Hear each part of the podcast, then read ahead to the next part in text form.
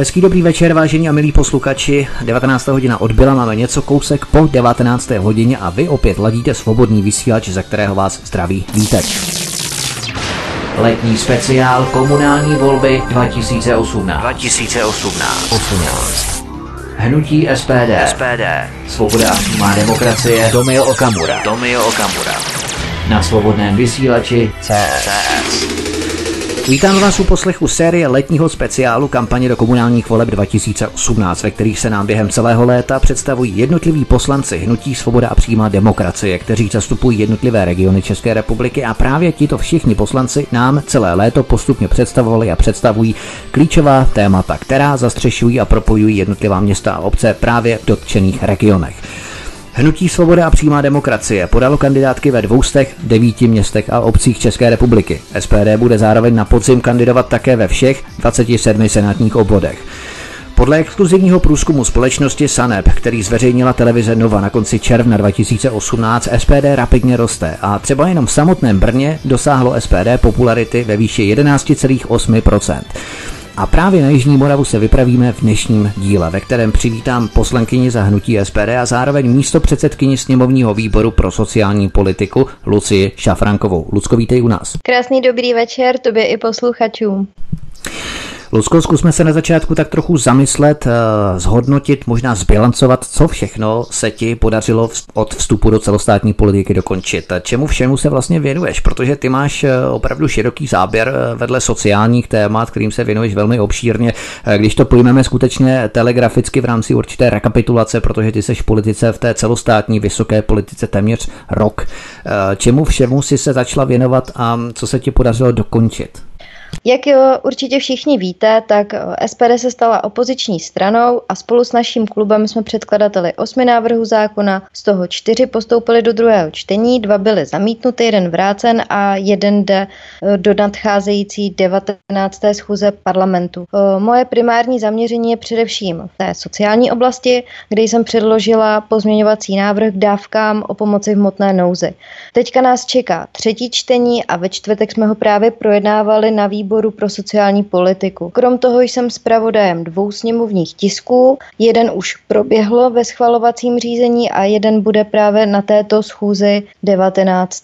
Dále pracuji v podvýboru pro náhradní péči a podvýborech, které spolu celkem úzce souvisí, a to 1 pro ochranu osob omezených na svobodě a vězeňství. Samozřejmě, a to bych chtěla zdůraznit, všichni usilovně pracujeme na prosazení našeho programu a naposledy jsme hlasovali o zvýšení důchodů a tady bych chtěla všem připomenout, že my navrhujeme svázat výši minimálního důchodu s výší minimální mzdy, a to je 12 200 korun. Neustále se snažím chodit mezi občany, mluvit s nimi, protože i o tom je moje práce a zajímá mě, co občany trápí. Jihomoravský kraj zabírá jižní a částečně také střední část Moravy. V kraji žije více než 1 100 000 obyvatel. Jaká témata, tedy kromě samotného Brna, by si považovala za stěžejní, která protínají nebo řekli bychom propojují, prolínají většinu města a obcí Jižní Moravy, ve kterých SPD staví kandidátky? Tak pokusím se tedy krátce odpovědět na nejhlavnější průniky témat u nás v Jihomoravském kraji. Jeden z bodů je určitě neschválený územní plán a tím související špatná dopravní infrastruktura. Dlouhodobým příkladem může být například dálnice ve směru na Rakousko nebo spojení Brna směrem na sever, kde je dlouhodobě diskutovaným řešením rychlostní komunikace R43. K největším problémům kraje určitě patří vysoké zadlužení. Podle závěrečného účtu Jihomoravského kraje za rok 2017 činil celkový přímý dluh Jihomoravského kraje ke dni 31.12.2017 2 298 389 000 korun. A zajisté k dalšímu velkému problému Jižní Moravy patří také velké sucho nebo nedostatek zubních pohotovostí. A těch témat je určitě mnohem ještě víc.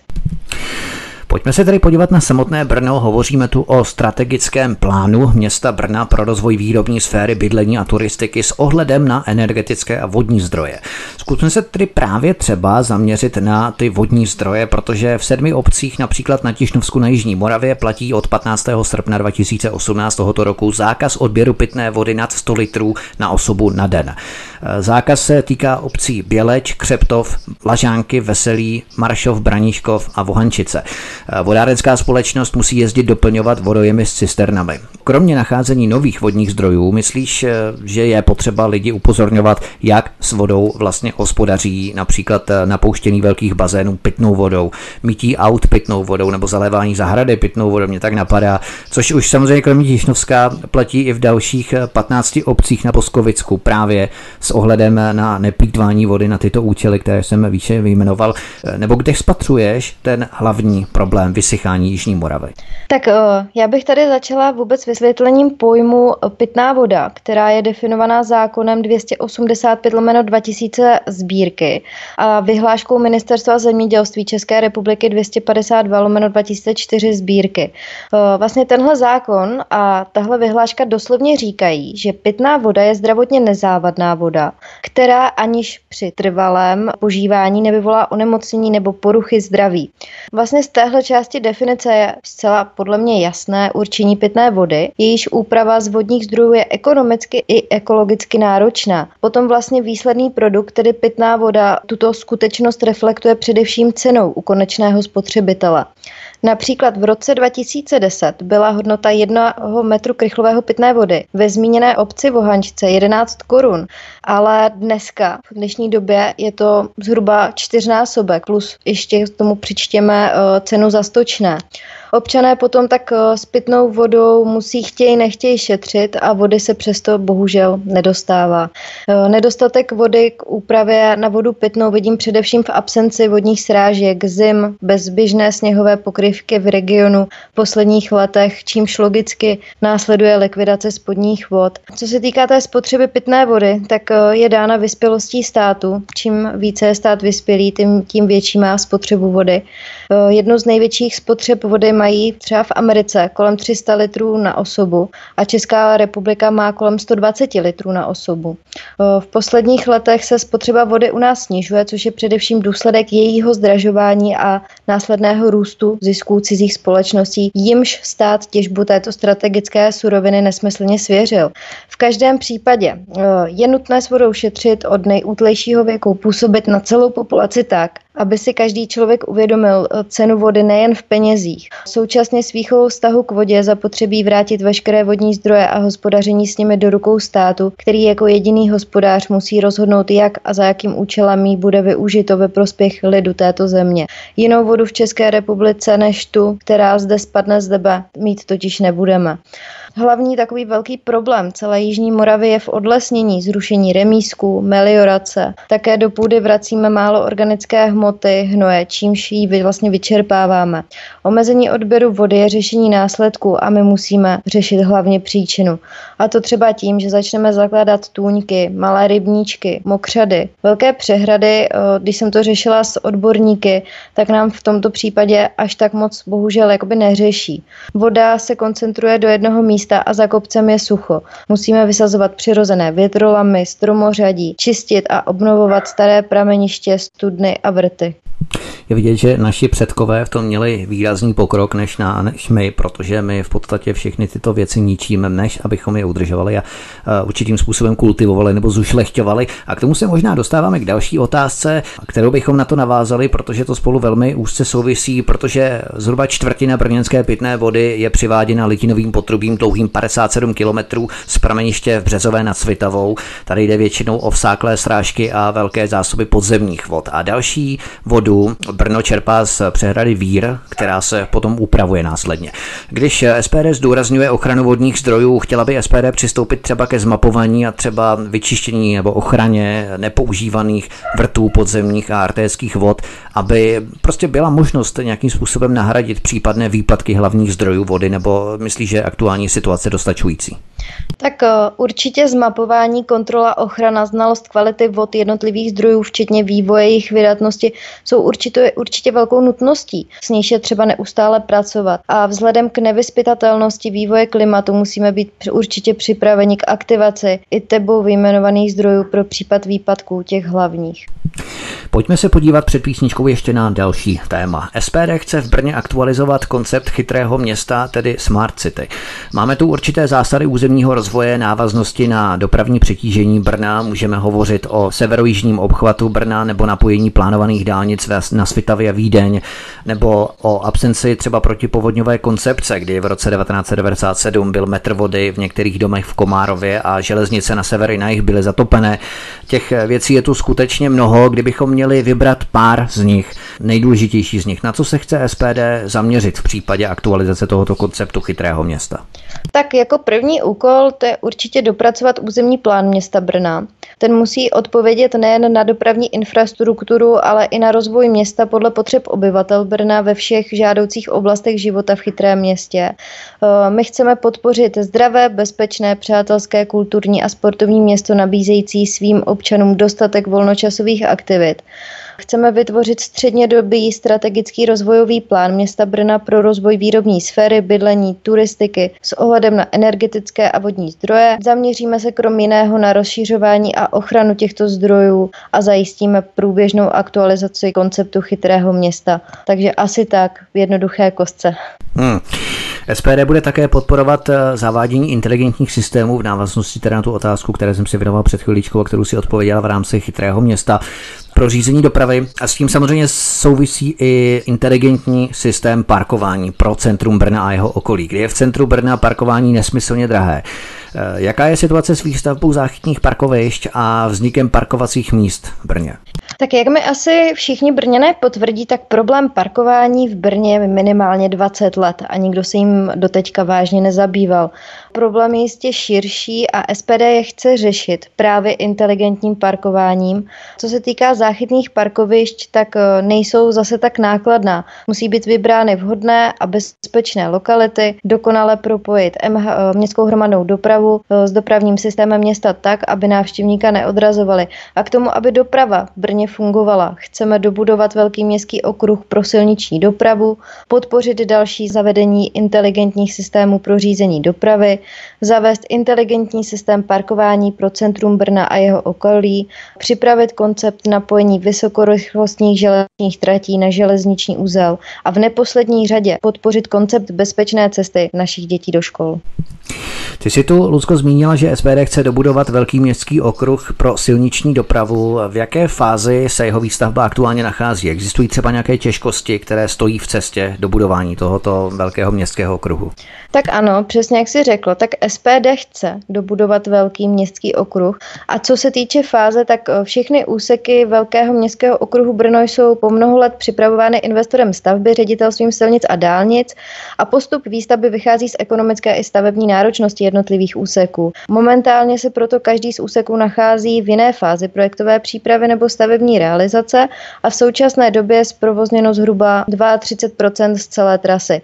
A teprve poté, co investor získá platné stavební povolení, začíná náročná několikaletá a často technicky komplikovaná výstavba úseku čtyřproudové komunikace v městském prostředí a pak tahle ta fáze právem přitahuje pozornost obyvatel města, neboť je provázena stavebním ruchem, mnoha často se měnícími dopravními omezeními a uzavírkami. Co se týče městské hromadné dopravy v Brně, ještě před písničkou poslední otázka, s tím se pojí nedostatek řidičů tramvají na počet linek. Řidiči jsou mnohdy přetěžovaní, nedostatečně platově ohodnocení. Ty jsi se tímto problémem zabývala 3. října 2017, si dokonce vystoupila v této problematice na zasedání zastupitelstva města v Brně. K čemu si dospěla, když se teď chvilku zaměříme čistě na tvou iniciativu, kterou si v rámci SPD vyvíjela individuálně, k jakým závěrům si dospěla? Tak jak jsi řekl, tak v říjnu minulého roku jsem skutečně šla na zasedání zastupitelstva Brna podpořit řidiče městské hromadné dopravy a to z několika důvodů. Jedním z důvodů určitě bylo, že práce řidičů městské hromadné dopravy si zaslouží velký obdiv, protože to jsou lidé, kteří mají denně velikou zodpovědnost za naši bezpečnost v rámci naší přepravy po Brně a s tím souvisí jejich mzdy, které jsou zcela nedoceněné. V rámci toho měl dopravní podnik spoustu neobsazených míst a v tisku se tehdy proslýchalo, že chce dovést levnou pracovní sílu ze zahraničí. Já osobně jsem mluvila s mnoha řidiči městské hromadné dopravy a musím konstatovat, že se všichni shodli na jednom, že pokud neudělají mnoho přesčasových hodin, tak za takovou dřinu a zodpovědnost je jich plat směšný. Přitom tito lidé mají svou práci rádi a bohužel do dnešního dne jsem neobdržela žádnou odpověď ze zastupitelstva, jak tuto situaci chtějí řešit. Dnešním hostem, který nás provází letním speciálem kampaně do komunálních voleb 2018, je poslankyně za hnutí SPD Svoboda a přímá demokracie Lucie Šafránková, která je zároveň místopředsedkyní sněmovního výboru pro sociální politiku a se kterou si povídáme o kraji Jižní Morava v rámci komunálních voleb, o městech a obcích tohoto regionu. Posloucháte Svobodný vysílač, po písničce jsme tu zpátky a podíváme se na naše násilí, vaše násilí. Hezký večer. Dnešním hostem, který nás provází dnešním programem dnes večer, je Lucie Šafránková, která je poslankyní za hnutí Svoboda a přímá demokracie a zároveň místopředsedkyní sněmovního výboru pro sociální politiku, se kterou si povídáme o Jižní Moravě, o městech a obcích Jižní Moravy, speciálně tedy dnes o Brně, protože probíráme komunální volby. A my se přesuneme zvolna k dalšímu tématu. Na prknech hlavní scény brněnského divadla Husa na provázku se odehrál skandál, kdy bosenský umělec Oliver Fejč předvedl inscenaci s názvem Naše násilí a vaše násilí. Mělo se jednat o divadelní alegorii zobrazující vinu násilí na obou stranách světa. Vinu na straně západního světa a stejně tak i toho arabského. Alespoň takto popisoval Fejč své dílo pro německou AFD na počátku tohoto roku 2018. Vedení města Brna, tedy KDU-ČSL, Žít Brno s podporou Pirátů, Zelení a TOP 09 tuto inscenaci podpořili. Jakým způsobem by chtělo SPD zamezit třeba konání podobných představení do budoucna? Protože to, že se to tu odehrálo, to už v podstatě s ním se nedá nic dělat, ale je nějaká možnost, jsou nějaké mechanismy, jakým způsobem zabránit, aby se něco podobného konalo v budoucnu, podobné excesy. Tak, hnutí SPD se vlastně k tomuto dílu poměrně ostře vymezilo a plně chápeme kroky kardinála Dominika Duky, který podal žalobu právě vůči těmto dvou kontroverzním divadelním inscenacím Naše násilí, vaše násilí a Prokletí, které v květnu uvedl festival Divadelní svět Brno 2018 a kde v jedné ze scén herec stělesňující Ježíše znásilňuje muslimku. Tohle představení organizované za veřejné prostředky hrubě určitě překročilo míru vkusu a veškeré kulturní etiky. Podle mě šlo o provokaci proti vlastencům a lidem křesťanské víry a výchovy. Svoboda neznamená, že přestaneme rozlišovat mezi dobrým a zlým, mezi pravdou a lží a mezi přirozenou hodnotou a manipulací. Centrum experimentálního divadla Brna, pod které spadá i divadlo Husa na provázku, je příspěvkovou organizací města Brna. A město Brno na činnost své této organizace přispělo v roce 2017 částkou 41 milionů 925 tisíc korun. A další věcí je to, že pouhých 7,87% z ročních příjmů Národního divadla Brno činí vstupné. A zbytek, tedy 92,13%, jsou dotace od státu, neboli peníze od nás daňových poplatníků. Myslíš, že jsou občané, tedy i politici, natolik hloupí, jak nám vzkazují vznešení umělci, osvícení umělci a že by se jim do toho neměl nikdo plést, tedy pokud je samozřejmě nevychvaluje za tu hru? Tak to právě bych řekla, že občané určitě nejsou hloupí, ale pokud budou občané pasivní, tak nenastane žádná změna, protože pasivita je dána současnou situací, do níž nás dosud mocní lidé manipulují tak, abychom si mysleli, že s ničím nepohneme. A to chce právě SPD změnit přímou demokracii, kterou nabízí každému, kdo má zájem něco vyřešit, podílet se na tom a pomoci při řešení. Proto se jim do toho my osobně plést budeme. Dostáváme se ale k tomu, co můžeme označit za pouhou provokaci a co už za něco, co jde přes čáru společenského vkusu. Protože co kdyby někdo napsal hru, kde se bude sprchovat nahá židovka a na té sprše bude nakreslený hákový kříž, anebo třeba tam napsáno Česká plynárenská například. To by bylo opravdu přes čáru a budeme si ještě stále ohánět svobodou projevu a tvůrčí uměleckou činností. Tak tady bych se možná ještě vrátila k zmiňované hře Vaše násilí, naše násilí a konkrétně, kdy na půdě divadla Husa na provázku si herečka vyndávala naši českou vlajku z vagíny. Tady je potřeba si uvědomit, že vlajka naší České republiky je náš státní symbol. Dle mého tady došlo k přestupku, když se toto provedlo. A navíc tato hra byla placena z našich veřejných peněz. A přece použití veřejných peněz nebo veřejného majetku na jakýkoliv přestupek je dle mého úsudku už trestný čin. Já samozřejmě nejsem advokát, toto by měly posoudit orgány činné v tomto řízení. Ale rovnou bych tady ještě chtěla zdůraznit, že až SPD bude v zastupitelstvu Brna, tak k těmto a jiným podobným nepravostem za veřejné peníze jistě učiní přítrž. Co se týká tak svobody projevu a tvůrčí umělecké činnosti, tak je určitě nutný projev demokracie. Právě demokracie jako momentálně nejkvalitnější forma vlády umožňuje lidem široké svobody, kterých si musíme vážit, musíme je chránit, bránit a kultivovat. Dá se říct, že se počítá s určitou elementární eticko-mravní inteligencí a empatií. Ta se ale neučí na žádné ze škol a obzvláště od citlivých, jakými snad umělci jsou, je lze očekávat. A v tomto případě však spatřuji absenci uvedených hodnot. SPD nechce dovolit přijímání nelegálních, ale také doufám, že i zlegalizovaných migrantů do města Brna. Na zasedání magistrátu města Brna 3. října 2017 se mimo jiné projednával projekt tzv. Zvyšování interkulturní prostupnosti veřejných institucí města Brna a s tím spojenou i dotací. Tady se jedná především o pozici arabsky mluvícího úředníka, tzv.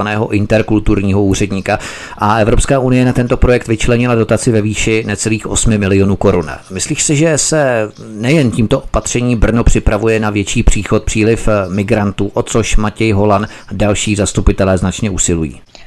Náměstek magistrátu pro dopravu a hudebník pan Matěj Holan v jemu svěřené oblasti prakticky nic neudělal, tak se možná chce zviditelnit jinak. SPD určitě bude dělat vše v souladu se svým programem proti jakémukoliv přijímání nezákonných migrantů. Co se týká tak zákonu o azylu, tak pokud vím, stále platí. A nechceme-li jednat protiprávně, musíme ji dodržovat. Toť vše. V Brně také probíhá letáková kampaň v arabštině, která vybízí k pomoci s podáním dokumentů a tlumočením na úřadě v arabštině v Brně. Koordinátorem této kampaně letákové je v Brně Karim Atasi. A ten je příbuzensky spjatý s rodinou Atasiů v Brně, kdy Asem Atasi je jedním ze správní rady islámské nadace v Brně a zároveň kandidoval na 32. pozici strany zelených v krajských volbách 2016 tady na Jižní Moravě. Džalal Atasi potom, který dlouhodobě působil jako místopředseda islámské nadace v Brně, Hisham Atasi, Anas Atasi, Amir Atasi. Jednoduše jde o rozvětvenou rodinu Atasiů, která je evidentně napojená na stranu zelených. Myslíš, že je nutné o těchto skutečnostech provádět informační osvětu, protože propojení muslimské obce s některými členy strany zelených nebo Žít Brno je skutečně opravdu alarmující a skandální? Tak já jsem přesvědčena, že tyto informace by se neměly nějak zakrývat a pokud je zde propojení muslimské obce se stranou zelených, určitě se za to nestydí a tato spolupráce jim přináší něco, co očekávají. Ohledně bezpečnosti, SPD se chce zaměřit na místa s častým výskytem kriminální činnosti, drogoví díleři, narkomani, odhazované injekční stříkačky a tvrdě potírat vandalismus. S tím souvisí i posílení počtu strážníků v ulicích, což je také jedním z bodů programu SPD v Brně. Kde všude tedy chcete posílit výskyt strážníků, pokud se bavíme o problematických částech v Brně, jako třeba Cejl, Zábrdovice a další? Tak na prvním místě je potřeba zanalyzovat statistiku trestné činnosti a spáchaných přestupků na území Brna za poslední roky. Když se podívám na násilnou a majetkovou trestnou činnost, tak není doménou jen sociálně vyloučených lokalit, právě jako je oblast Cejlu, Vlhké, Bratislavské a jiných, ale například kapesní krádeže, kterých bylo jen v loňském roce hlášeno přes 1000 případů s celkovou škodou více jak 5,5 milionu korun, dominují na Brně střed v Komárově, což je vlastně Brno jih, a v Židenicích. V těsném závěsu je potom Výstaviště, Brno sever. Co se týká prostých krádeží, celkem tam do toho spadají třeba kapesní krádeže, krádeže jízdních kol, motorových vozidel, krádeže v bytech a jiných objektech, tak ty pak dosahují celoměstky čísla přes 4 000 nahlášených případů s celkovou škodou 87,5 milionu korun a objasněností kolem 21% nahlášených případů. Tak to bychom vlastně mohli pokračovat i násilnou trestnou činností, do které spadají loupeže, ublížení na zdraví, vyhrožování, porušení domovní svobody a mnoho dalšího. A tady za loňský rok máme 544 nahlášených případů se škodou 2,9 milionů korun a objasněností 63%. Vandalismus, sprejerství, to máme nějakých 370 nahlášených případů s objasněností pouhých 10% a způsobenou škodou více jak 4 miliony. Co se týká sprejerství, tak tam dominuje oblast spadající okolo hlavního nádraží a doprovody vlaků. Dále následuje městská část Královo pole, Žabobřesky a Židenice. To vlastně byla jenom taková ukázka, že pro každou lokalitu může být typický jiný druh trestné činnosti, ale obecně bych řekla, že posílení hlídek strážníků v ulicích je dobrou prevencí kriminality pro jejich fyzickou přítomnost v ulicích, a to nejenom v denních, ve večerních a nočních hodinách, ale je třeba taky doplnit veškerým technickým vybavením. A to ať už kamerovým systémem detekcí obličejů, tak tyhle systémy by měly být určitě umisťovány jen v lokalitách, které na základě předchozí zevrubné analýzy, já jsem tady udělala jenom takovou malinkatou ukázku, bude možno označit za problémové, a zde bychom viděli i prostor pro zapojení občanů, konání různých minireferent o umístění takovýchto kamer. Dále je potřeba taky tyto problematické ulice, zákoutí a podchody určitě vybavit dostatečným veřejným osvětlením. Takže shrnuto, více strážců zákona a veřejného pořádku v ulicích, ale ne ve služebnách za stolem, a více monitorovací techniky a více světla v ulicích. Tak, protože pod svícnem bývá největší tma. Tak, půjdeme se vypravit k další otázce, protože zaznamenáváme tady finanční podporu neziskovek, ovšem bezdomovců v Brně neubývá, spíše skoro je tomu naopak, bychom mohli říci. Kde se ti bezdomovci nejvíce zdržují? Jedná se o pouze ulici, řekněme, Dornych nebo Hlavní nádraží, kde je můžeme najít v podstatě, nebo kde jsou ty problémové lokality, kromě těch, které jsme jmenovali, jako je Cejl, Zábrdovice a tak dále? No, dá se říci, že tam jich je koncentrováno nejvíce, nicméně se ve větší míře vyskytují určitě i na Masarykově třídě, na České a na Cejlu, ale i veškeré městské části různých obchodních center a podobně, tak ty také nejsou výjimkou. Ale tady ty zmiňované, tak ty jsou určitě nejfrekventovanější. Za tímto účelem v rámci jakéhosi nového budování reality, bychom to mohli nazvat, brněnská koalice přistoupila k sociálnímu experimentu zvaný Rapid Rehousing. Zdá se, že v Brně jsou tiše tolerované a preferované některé buď etnické menšiny, anebo skupiny bezdomovců, kterým jsou poskytované byty v podstatě nebo prakticky zdarma na úkor většinové společnosti, která holt má tu smůlu, že si dokáže na nájem většinou vydělat sama. V čem spočívá tento sociální experiment z pera některých koaličních radních a v proce je velmi nepopulární tento sociální experiment, na co lidé v podstatě nejvíce poukazují jako na nespravedlnost v tomto ohledu? Zabývá se hlavně tím, že v tuto chvíli bylo 50 brněnským rodinám v nouzi umožněno získat pronájem bytu. Přestože ho autoři tohoto projektu hodnotí jako úspěšný, tak ale my z mnoha zkušeností, například od sousedů, tak to nesystémově a násilně ubytovaných rodin víme, že ve skutečnosti jsou výsledkem pouze sousedské spory s nově nastěhovanými nepřizpůsobivými nájemníky, statisícové dluhy na nájemném a začínají nám i vybydlené městské byty. Vlastně k tomuhle projektu taky víme, že již vznikla petice právě o občanů z lokalit, kam byly tyto rodiny nastěhovány. Ale zejména je taky třeba říct, že se jedná o řízený a do značné míry umělý experiment, stejně tak jako v případě chystaného projektu Housing First, který v žádném případě není a ani nemůže být modelovým příkladem pro budoucí bytovou politiku města Brna, která je naopak celá nefunkční a generuje kritickou bytovou situaci rodin i jednotlivců různých věkových i sociálních kategorií. My právě v SPD v Brně se chceme zaměřit na podporu výstavby družstevních startovacích bytů pro mladé rodiny s dětmi a výstavbu domů pro seniory, který je určitě v Brně velký nedostatek. Přiměřené bydlení je vlastně jeden ze základních parametrů spokojeného života a přitom se tady u nás ceny komerčních nájmů pohybují doslova v takové výši, že i pro dlouhodobě a řádně pracující je bydlení jednoznačně nejvyšší položkou rodinného rozpočtu. Tak pojďme na další téma. Co se týče školství, to chce SPD zbavit multikulturního nánosu nebo řekněme ideologického nátěru a také byrokratické zátěže. Jak je tohle možné provést z pozice komunálu nebo z komunální úrovně, kdy má komunál přece jenom v těchto možnostech svázané ruce? Samozřejmě zřizovatelem školy, to víme, je buď město, tedy starosta, případně kraj. Nicméně proces multikulturalizace a většina administrativy proudí z centrální úrovně státu, tedy z ministerstva školství především. Není to tak? No, tak naše hnutí považuje zajištění kvalitního a dostupného vzdělávání v naší zemi za klíčový úkol pro budoucnost České republiky. V minulých letech bylo české školství systematicky rozvráceno nepromyšlenými reformami a ideologickými zásahy prostřednictvím politických neziskových organizací a taky došlo k významnému stížení práce každého pedagogického pracovníka a školy jsou vlastně dneska doslova zahlceny administrativou a byrokracií. Není snad žádný rezort tak týrán planými politickými sliby, to je právě jako oblast školství. Dnes je vlastně nutné zastavit snižování kvality vzdělání v České republice, zlepšit podmínky pro práci učitelů a škol a především ukončit neomarxistickou ideologizaci českého školství. My právě v hnutí SPD máme jasný program, co se týká oblasti školství a jsme připraveni se v rámci našeho programu podílet na krocích, které by určitě zlepšily úroveň českého školství a zlepšily podmínky pro práci pracovníků ve školství, včetně podmínek platových. Školáci vyrostou a stanou se z nich mladé rodiny, které se místo přijímání migrantů až na pár výjimek, které se dostanou do brněnské radnice, budou věnovat rozumným věcem, jako je třeba najít si práci anebo mít kde bydlet. Co se týče podpory mladých rodin, SPD chce podpořit družstevní výstavbu startovacích bytů pro mladé rodiny, kde můžeme potom najít eventuálně rezervy v této otázce, abychom nastínili nějaké konkrétní řešení, které SPD nabízí v rámci buď výstavby bytů pro mladé rodiny, anebo případnou privatizaci obecních bytů.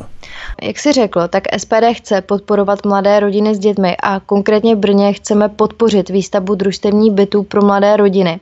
Co se týká toho, kde na to vzít, tak ať už to je vlastně rozvázáním poměrů s různými politickými neziskovkami, které jsou v určitých případech naprosto zcela zbytečné, tak to je jedna z věcí, kde se na to dá vzít peníze. Také je potřeba pořádně se podívat na veřejný majetek, co se dá opravit, kde se dá prostě s jakým domem pracovat, jak to tam vypadá, kdo tam v současné době bydlí. Zkrátka je potřeba všechno transparentně provést tak a ty rezervy by tady na to jistě byly a našly se.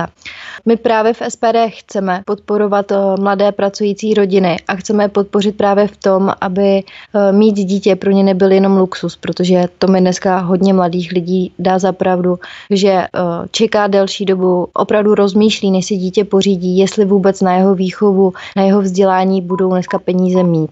Ještě v rámci celého SPD tak chceme zavést bezúročné novomanželské půjčky částkou 300 000 korun.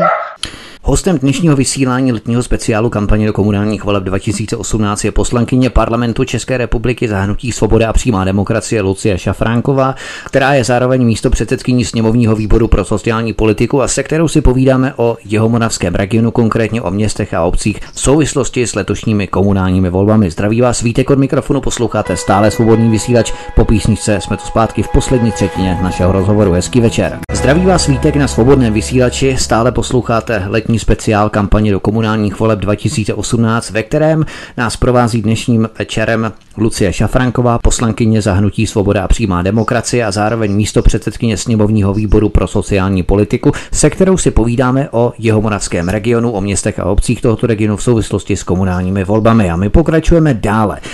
Řešili jsme tu před písničkou mladé rodiny a tyto mladé rodiny samozřejmě zestárnou po čase a překročí 60 let.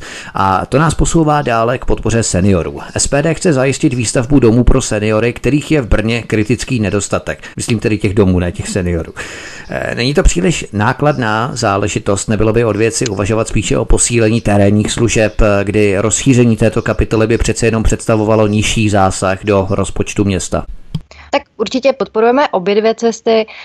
Domů pro seniory je skutečně opravdu velký nedostatek. Já se podívám na naše hlavní město a tam třeba čekací doba na domov důchodců nebo seniorů je 5 až 7 let, což je opravdu velice kritické. Zrovna uvedu příklad. Nedávno za mnou v kanceláři byla jedna starší paní, měla průměru okolo 57 let až 60 let. A ona říkala, že pokud by třeba do budoucna se chtěla dostat do domova seniorů, tak už jí bylo řečeno, že už si žádost měla dát tak 2 roky zpátky. Což jí úplně vyděsilo, říkala, že opravdu neví, kdo se o ní bude starat v případě, že už by se sama o sebe nemohla postarat. A jak si může být jistá, že tady za tu dobu bude, nebo jak to má vůbec vyřešit. Takže tento stav je opravdu kritický a o naše seniory se musíme řádně postarat, protože to byli lidé, kteří nás vychovali, řádně pracovali, vychovávali děti. Takže určitě to, aby měli krásné a důstojné stáří, tak bychom měli jako vyspělá společnost, už jako povinnost by to naše měla být, tak bychom se o ně měli postarat. Tak jak jsem říkala na začátku, my podporujeme obě dvě cesty, ať už domy pro seniory, popřípadě domy s pečovatelskou službou, ty budou stále více frekventované s nárůstem starší populace a neschopné se o sebe plně postarat. Na druhé straně jsou senioři, kteří o sebe poměrně dobře postarají a rádi zůstanou v místě, kde jsou zvyklí, a v tomhle případě je vhodné rozšířit terénní služby, jejich rozvoj stejně tak jako u pečovatelů v domech s pečovatelskou službou je opět spojen s jejich odměňováním, které je třeba posílit, neboť 80 korun na hodinu pro pečovatele, čímž může být třeba mladý tatínek od rodiny, tak určitě nezabezpečí dostatečně. Jakým způsobem by SPD mohlo přispět k podpoře pracovníků právě v těchto sociálních zařízeních, anebo případně domů s pečovatelskou službou? Tak podpora sociálních pracovníků vždy a všude naráží na platové podmínky, které jsou velice slabé. Právě práce v těchto zařízeních není jednoduchá, jak psychicky, tak občas u některých klientů i fyzicky. Nezanedbatelnou potřebou je určitě vzdělávání v nových psychoterapeutických postupech, zařízení a jejich využití, a dobré a moderní vybavení usnadňující práci motivuje a určitě ten výsledek v tom, že by tam ty pracovníci chtěli pracovat, tak posiluje. Takže i do vybavení může být pro někoho významnou pomocí. Co se týče transparentní správy města jako celku, máme tu třeba některé nevýhodné smlouvy na veřejné zakázky, které bude chtít SPD zauditovat, jak si prověřit a popřípadě vypovědět, pokud to samozřejmě bude možné, protože u mnoha smluv tu platnost nelze v podstatě vrátit, je tam jaksi neměnná a hrozily by za to velké pokuty, žaloby od firem, které ten projekt realizovaly. Takže jakým způsobem se s tímto vypořádat? Tak tady odpovím celkem krátce. Za prvé prověřit a potom se budeme určitě snažit vypovědět nevýhodné smlouvy na veřejných zakázkách z minulosti a za každým rozhodnutím je něčí zodpovědnost, kterou musí nést. SPD bude podporovat participativní projekty navrhované veřejností. Proč myslíš, že se jedná o výhodný koncept? Protože spousta zejména starších lidí může namítnout, že neumí internet ovládat natolik, aby se klikáním mohlo podílet na nasměrování části toku veřejných financí směrem k určitým projektům. Někteří se mohou namítat, že chodí do práce a volný čas chtějí trávit s rodinou a ne klikáním pro či proti vybraným projektům a tak podobně vyhledávat ty věci na internetu. Jak by si přesvědčila o tom, že participativní projekty jsou pro občany výhodné? Já si myslím, že by se hodně divil, jak mnoho starších lidí se dnes zajímá o nové věci, o školení na zlepšení paměti, o univerzity třetího věku, o počítače. A to je právě ta cílová skupina, která může ve svém okolí udělat v této věci úžasnou propagaci, ohromnou práci. Někdy mám dojem, že právě lidé vyšší věkové kategorie se zajímají o veřejné dění víc, než právě ti mladí. Ano, to je pravda, ale sice jestli ten jejich zájem ohledně veřejné dění kopíruje v podstatě i vývoj v rámci technologií, ale o tom si můžeme povídat samozřejmě někdy příště. Možná je to něco podobného, jako řeší ve Vyškově s budovou bývalé střední zdravotnické školy, ve které také lidé zatím nemohou rozhodnout o dalším osudu této budovy, čili přesně podobné projekty jsou šité na míru pro pořádání místních referend, protože jaksi participativní rozpočty, participativní projekty jsou jakýmsi předstupněm pro pořádání místních referend. Určitě, tak jak jsem mluvil teďka o tom Vyškově, o budově bývalé střední zdravotnické školy, tak právě u ní je přesně ukázkový případ pro pořádání místního referenda. SPD chce podpořit programy pro poznání kultur a lidových tradic evropských regionů. Myslíte, že mladé generace už znají dost dobře českou kulturu a lidové tradice, že už ty české jaksi přeskakujete a soustředíte se rovnou na ty evropské? Ne, určitě nejde o žádné přeskakování českých tradic a kultury. My jsme určitě vlasteneckou stranou a našich tradic hluboce vážíme, tyto trvale propagujeme, protože jsou mimo jiné pevnými pilíři našeho národa a státnosti. Děti se o nich učí ve škole, v regionech je pomáhají udržovat a posilovat, což je vlastně patrné z mnoha vystoupení různých souborů a z kulturních akcí dobrovolných spolků po celé České republice. Žijeme však v Evropě, kde bychom měli určitě znát alespoň hlavní kulturní tradice našich nejbližších sousedů, prostě Evropanů, k nímž přece také patříme. Poslední otázka na poslední okruh, kterému se budeme věnovat, budou Šlapanice, protože ty si před časem navštívila areál ve Šlapanicích u Brna. Pro mimo brněnské jenom ve zkratce, abychom to popsali, jedná se o 6hektarový areál bývalého cukrovaru, který je zamořen kontaminovanou půdou a průsakem těchto látek do spodních vod. Tento areál bývalých papíren nutně potřeboval dotaci a sanaci od Ministerstva životního prostředí. No a ty si z tohoto důvodu interpelovala na ministra životního prostředí Richarda Brabce, který dotaci na odstranění těchto škodlivých látek přislíbil. Nejprve si pustíme tvou interpelaci, která proběhla 30. května 2018. Děkuji za slovo, pane předsedající. Vážený pane ministře, před zhruba 2 týdny jsem navštívila areál ve Šlapanicích u Brna, který se podařil městu Šlapanice odkoupit a který se konečně bude někdo snažit zbavit ekologické zátěže. 6hektarový areál je prakticky v centru města. Hektary půdy a spodní voda pod areálem bývalé továrny jsou zamořené fenolem, benzenem a dalšími ropnými látkami, které se navíc šíří do okolí a místním lidem už znemožnili používat vlastní studny.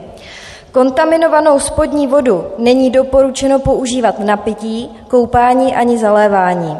Odkup areálu je starostí o životní prostředí a lidské zdraví. Náklady na odstranění ekologické zátěže se podle starostky Šlapanic Michaely Trněné odhadují na 120 milionů korun. V případě realizace vyčištění by se mohlo v tomto areálu vybudovat domov pro seniory, dětské hřiště, park a jistě mnoho dalšího užitečného pro občany. Ráda bych se vás v této souvislosti zeptala, zda vláda podpoří město v jeho záměru zbavit areál ve Šlapanicích u Brna této obrovské ekologické zátěže. Děkuji. Jak jsi se vlastně, Lucko, o tomto problému ve Šlapanicích dozvěděla, nebo kdo s tím za tebou přišel, že jsi se v tom začala tak výrazně angažovat, že to v podstatě nedělal nikdo před tebou, protože ten problém je dlouhodobě neřešený, tak se vůbec divím, že to nikdo nedělal před tebou. Ano, já s tebou souhlasím, obrátili se na mě občané Šlapanic u Brna a následně vlastně mě pozvalo i vedení nebo zastoupení Šlapanic k sobě, aby vlastně se mnou o tom jednali. Já jsem tam byla zrovna v den, kdy zrovna kvůli stejnému problému navštívila vláda Šlapanice.